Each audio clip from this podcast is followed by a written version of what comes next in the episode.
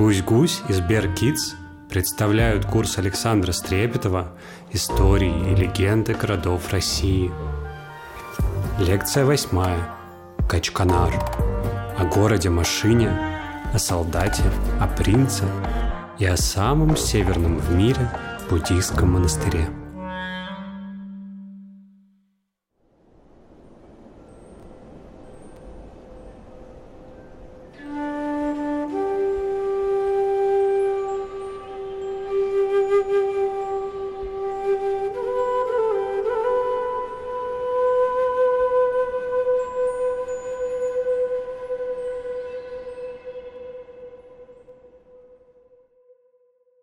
Жил-был на свете один солдат.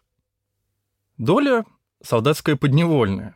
Судьбу солдаты свою не выбирают, поэтому однажды отправляется этот солдат на войну, в далекую страну, на чужбину.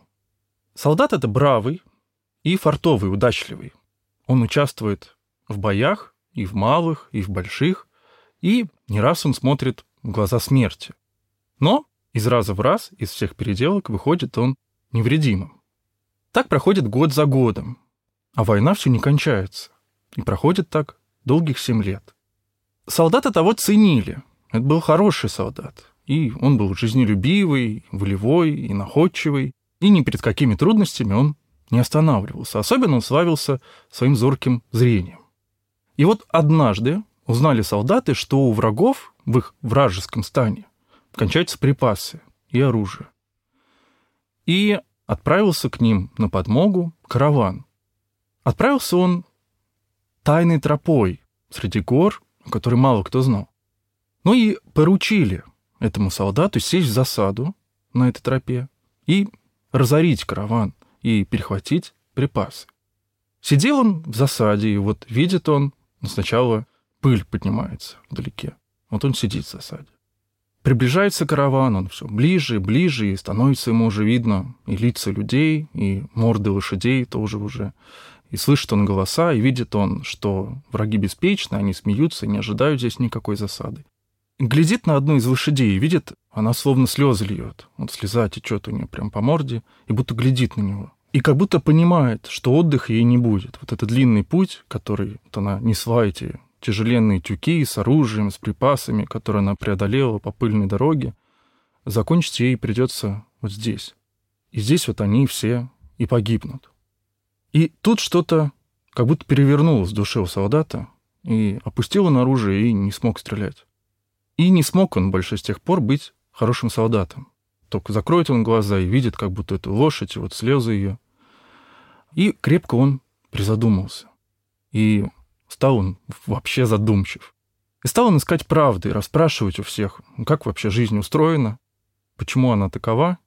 И вот в той далекой стране, на чужбине, где он воевал, встретился ему мудрец. И рассказал ему мудрец одну удивительную историю.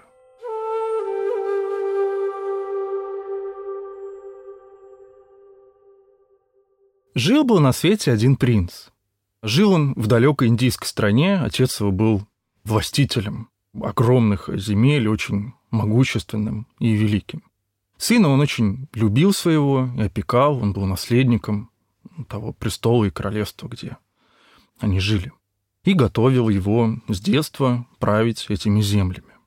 Он очень беспокоился о нем, о своем сыне, и желал ему самого лучшего.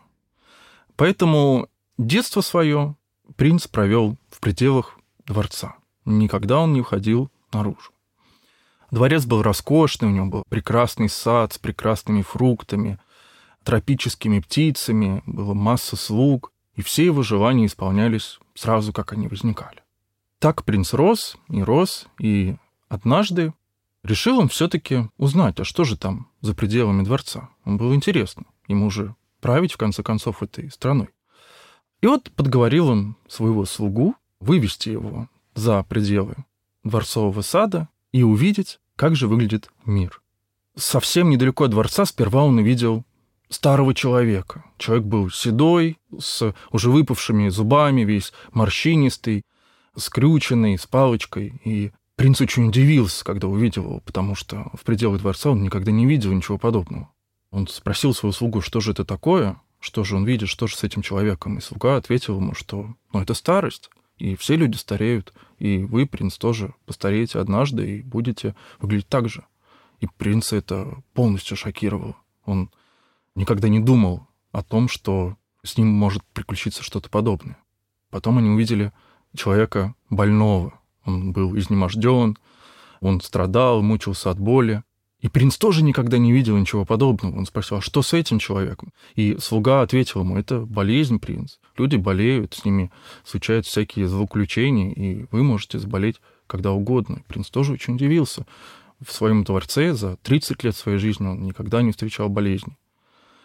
И третье, что встретилось им по пути. Это был мертвый человек, вокруг него собрались его родные, они оплакивали его, стенали, и принц удивился невероятно. Он никогда не представлял ничего подобного. Он спросил, а что же с этим человеком?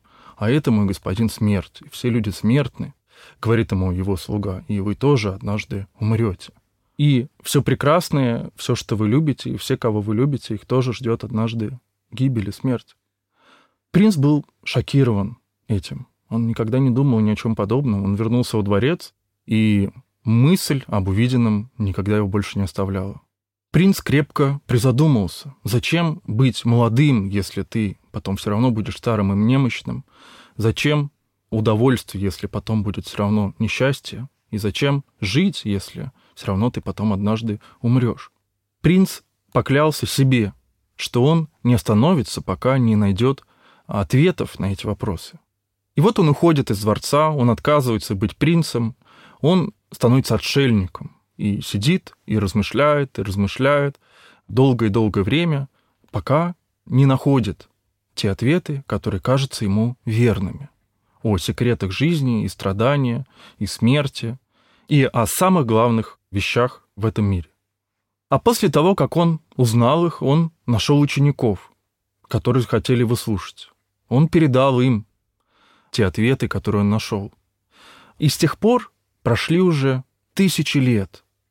Но, однако, из поколения в поколение, из поколения в поколение передают люди его мудрость, надеясь однажды научить все-все живые существа, как им избавиться от страданий.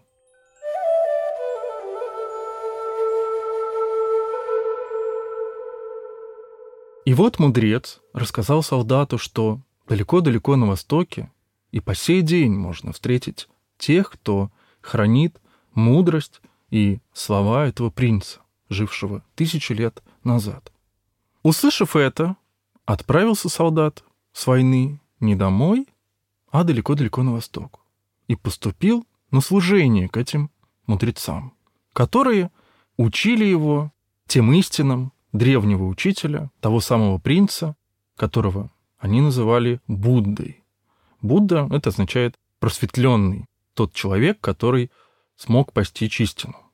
Мудрецы те жили в монастыре, и жизнь в монастыре была, конечно, тяжелая и суровая, и не все ее выдерживают.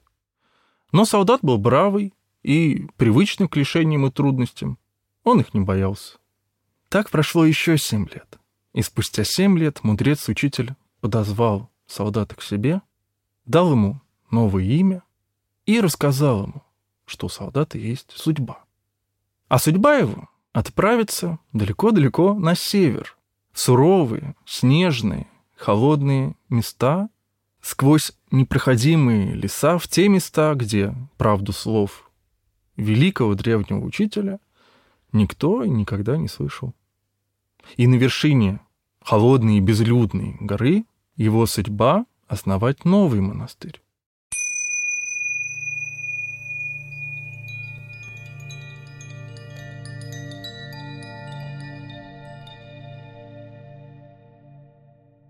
И вот снова солдат отправляется в путь. Путь его долг, и по тем приметам, которые дал ему учитель, пытается он найти то место, где предстоит ему основать монастырь. И, наконец, он находит то место. Он взбирается наверх, на вершину горы, и начинает строить здесь уединенную хижину. Жить здесь трудно, здесь суровый север, живет он здесь один, но солдат к трудностям не привыкать. Иногда он спускается в близлежащий город для того, чтобы пополнить свои припасы, и местные люди ему, конечно, очень удивляются. И ему самому, и его удивительным словам. Некоторые из них начинают присоединяться к нему, поселяются вблизи на горе и начинают обустраиваться там, строить сначала свои тоже хижины, потом все вместе они начинают возводить прямо в камне, вытесывая его из скальных пород, новый монастырь. Проходят годы, монастырь растет, и, наконец, появляется на этой высокой горе величественная статуя белого Будды.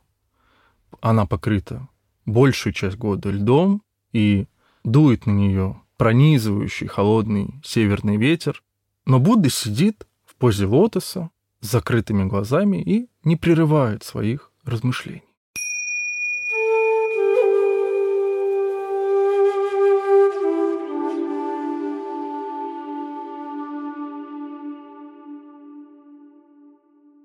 Этот северный монастырь стоит и поныне. Добраться до него по-прежнему очень непросто, но возможно.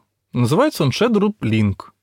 А гора, которая явилась во время размышлений и медитации вот, учителю, солдата, она называется Качканар. Но самое удивительное в этой истории, и за что я очень люблю, так это за то, что, преодолев этот непростой путь, каждый из вас и сегодня может увидеть не только сам монастырь, но и познакомиться и поговорить с главным героем этой истории.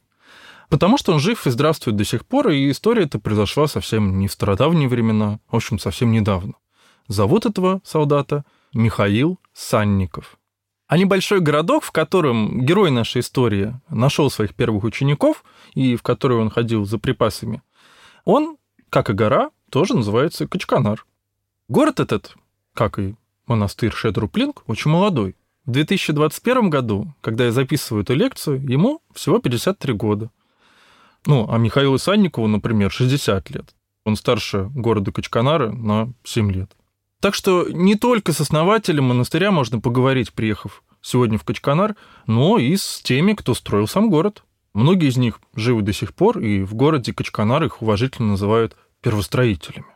Так зачем же все эти люди когда-то однажды как и Михаил Санников, отправились в эти не слишком-то приветливые и благоприятные для жизни места, и зачем же возник этот город.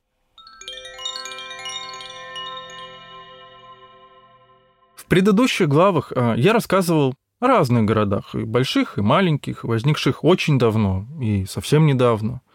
Но все они возникали, в общем-то, постепенно. И никто в точности не может сказать, кто их основал. Условно можно сказать, что возникли они естественно. В этой же главе мы поговорим о городах, которые возникли по чьей-то воле, идее, плану и почему-то конкретному намерению. В России сегодня насчитывается больше тысячи городов. Есть среди них города-крепости, вот как Выборг, например, или Дербент. Есть э, города центром и смыслом которых мог стать монастырь, вот, например, Калязин. Есть города торговые, как Новгород, но очень многие-многие современные города России, они похожи скорее на Качканар, и это города-заводы или города-предприятия. Таких городов в 20 веке в России возникли сотни. И если вы были э, хотя бы в нескольких из таких городов, то можно сказать, что вы были в каждом из них. Они очень похожи. И в то же время они удивительно не похожи ни на города прошлого и древности, и, наверное, на города будущего они тоже не похожи. Это их делает довольно уникальными как явление. То есть они похожи друг на друга, одновременно из этого все вместе они уникальны. На то есть несколько причин. Ну, во-первых, э, не то чтобы у строителей а, и планировщиков этих городов не было фантазии, чтобы придумать что-нибудь действительно необычное и уникальное. Нет, за их похожестью тоже кроет своя идея. Потому что люди, которые проектировали и закладывали эти города, они были убеждены в том, что все люди, вне зависимости от того, в какой части страны они живут, в маленьком городе или в большом, они могут претендовать на совершенно равные условия. Неважно, чем они занимаются, живут они на далеком севере или на юге или где-либо еще. Но это не единственная причина, по которой эти города так похожи. Важно понимать, что это города-механизмы, города-машины. Не только потому, что завод или предприятие дает э, большинству жителей этих городов работу, но и потому, что этот завод в таком городе, как Качканар, задает ритм вообще всей жизни, вообще всей повседневности. Завод, по сути, это такое большое железное сердце такого города, которое дает ему и пульс, и ритм, и жизнь. Ну, например, сегодня мы часто не то что не знаем, чем занимаются, где работают и кто такие наши соседи, рядом с которыми мы живем, ну и мы их в лицо часто не узнаем, и не знаем их имен, и вообще про них мало знаем. То есть мы живем сегодня с вами часто в окружении незнакомцев. А в Качканаре и в других городах-заводах раньше было совсем не так. Это город коллег, ну, то есть тех, кто работает вместе, знакомых. Почти весь город работает на одном предприятии. Смена рабочая у значительного количества людей начинается ровно в одно и то же время по заводскому гудку. И вот этот заводской гудок, он задает ритм, конечно, поэтому не только самой работе, рабочему времени, но и свободному. То есть ровно примерно в одно и то же время у всего города почти стоит будильник. И в одно и то же время по одному и тому же практически будильнику половина города встает на работу, кто-то включает радио, начинает делать зарядку, холодное обливание, ну, а кто-то спит чуть-чуть подольше, там, последние пять минут перед тем, как выйти, но, тем не менее, многие из людей, выйдя из своего подъезда, встречают своих коллег, с которыми они пойдут на работу. Садятся в одни и те же автобусы, разговаривают по пути и э, вот проводят вместе рабочий день, также возвращаются обратно, ужинают, и можно выйти во двор и никому даже не звонить, ты абсолютно точно встретишь там своих же друзей, знакомых, потому что ровно у всех э, в одно и то же время рабочее время закончилось. И вот это ощущение дружности, совместности и ритма одного, в котором живет весь город, по нему жители таких городов, вот если поговорить с ними, ну, они до сих пор очень сильно скучают часто.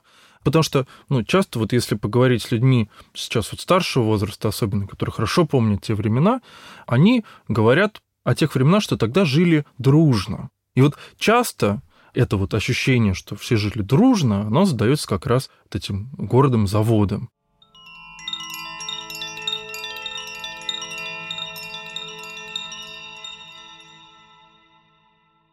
Еще одна важнейшая черта объединяющие такие города, это то, что можно назвать научным подходом в организации жизни города. Такой город-завод, он, ну как любой механизм, случайности не терпит. Все должно быть четко рассчитано, каждая деталь должна подходить друг к другу. И лучшие умы того времени, многие из них верили, что не только производство, но и саму жизнь и счастье как таковое да, можно и нужно рассчитать с научной точностью. То есть, поскольку в центре нашей жизни стоит производство, на производстве работают люди, они должны быть здоровые, они должны хорошо питаться, идеально правильно.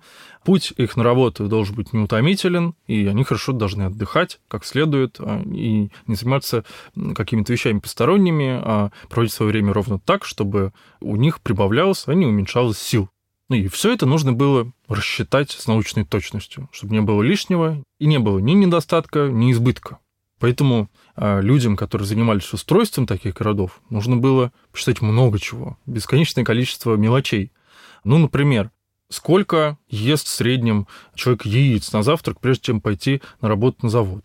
Ну, нужно выяснить это для того, чтобы завести правильное количество яиц в город, чтобы они не испортились, и все было в порядке. Или, например, нужно было выяснить, сколько городу требуется манной каши в месяц. Для этого нужно было понять, вот сколько детей доедают свою э, манную кашу с утра, сколько детей манную кашу терпеть не может, и есть и вовсе не станет, а только пару ложечек поковыряет. Сколько мам все-таки заставит половину каши съесть. Все это нужно рассчитать, чтобы манная крупа не залеживалась, с одной стороны, на складах, ее не ели мыши, а с другой стороны, всем хватило.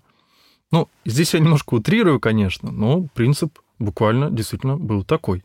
Например, в планировании домов, в которых жили тогда люди, учитывалось в том числе, сколько кислорода за ночь потребляет каждый человек, пока он спит. И, исходя из этих цифр, нужно было спланировать объем спальной комнаты. Поэтому Качканар, как и многие другие подобные города, он планируется сразу и целиком. Не так, как Новгород, например, и совсем не так, как Калязин. А в основе Качканара лежит план на несколько десятилетий вперед. То есть те, кто задумал, что такой город вообще нужен, и что здесь нужно разрабатывать месторождение железа, они должны были заранее посчитать все-все возможные потребности его горожан и сколько их в конце концов будет. Вот у нас есть месторождение. Вот какого размера нам понадобится комбинат, чтобы он хорошо справлялся со своей работой. Это нужно было посчитать заранее. Потом нам нужно понять, сколько рабочих и какой их профессий, и какого пола нам понадобится на работе такого рода. Это тоже надо было посчитать. И так далее. Вот, например, в городе Качканар есть очень хорошая, иллюстрирующая такой подход легенда. Сам город Качканар в первую очередь сложился вокруг месторождения железной руды. Добыча железной руды и обработка ее – это довольно тяжелый физический труд. Поэтому ну, в те времена на такое предприятие приглашали работать в основном, конечно, только мужчин. И вот второе крупное городское предприятие, радиозавод Форманта, согласно городской легенде, которую в Качканаре рассказывают, он якобы был запланирован только ради того, чтобы а, пригласить в этот город женщин, и чтобы им тоже было где работать. Потому что иначе в городе в основном жили бы только мужчины которым был, наверное, довольно одиноко и просто некого было приглашать на танцы. По крайней мере, жители Качканара уверены, что примерно так мысли устроители э, этого города.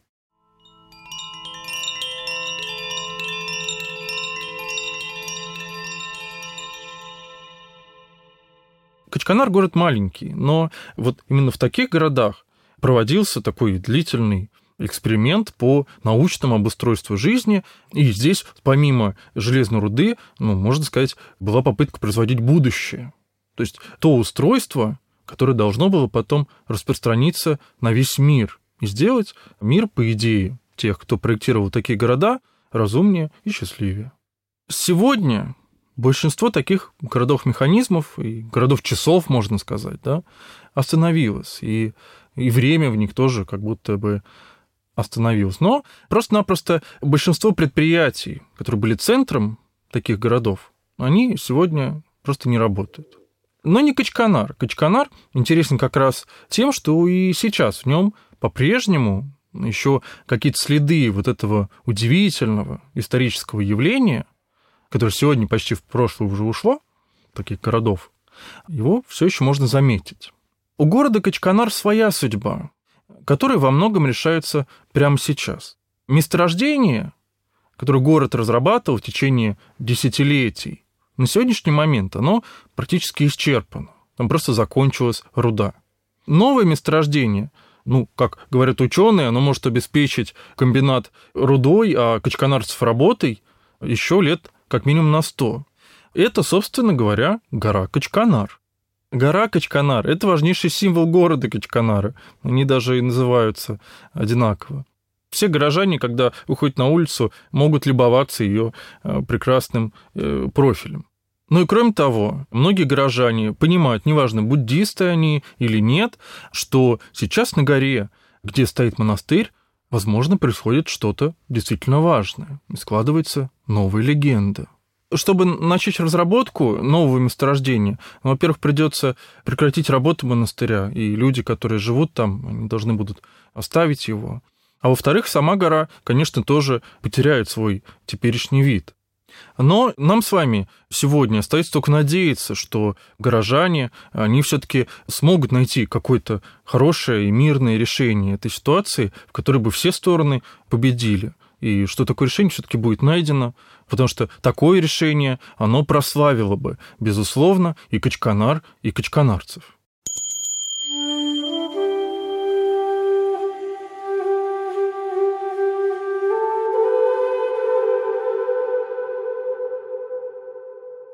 Ну и еще я очень люблю эту легенду и историю а, удивительного монастыря Шедруплинг и города Качканара, и считаю ее важной, Потому что если бы таких историй не было у нас с вами, то мы могли бы думать, что вся история уже случилась. И все легенды уже давно сложены. Они где-то находятся в прошлом, и сегодня мы можем только читать историю, изучать ее, ну а легенды слушать.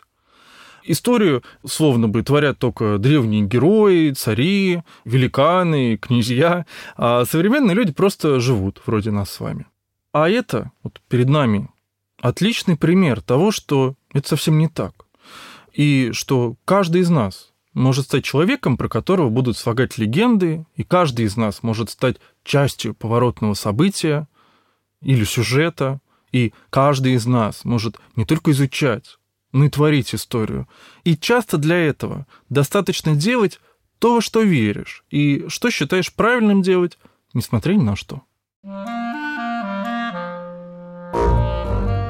Это была восьмая лекция курса Александра Стрепетова «Истории и легенды городов России». В следующей лекции мы расскажем о Норильске, о самой темной ночи, о том, чему учат людей олени, и о городе, который считает себя островом. Партнер этого курса – Сбер Kids – детская карта, которая живет прямо в телефоне.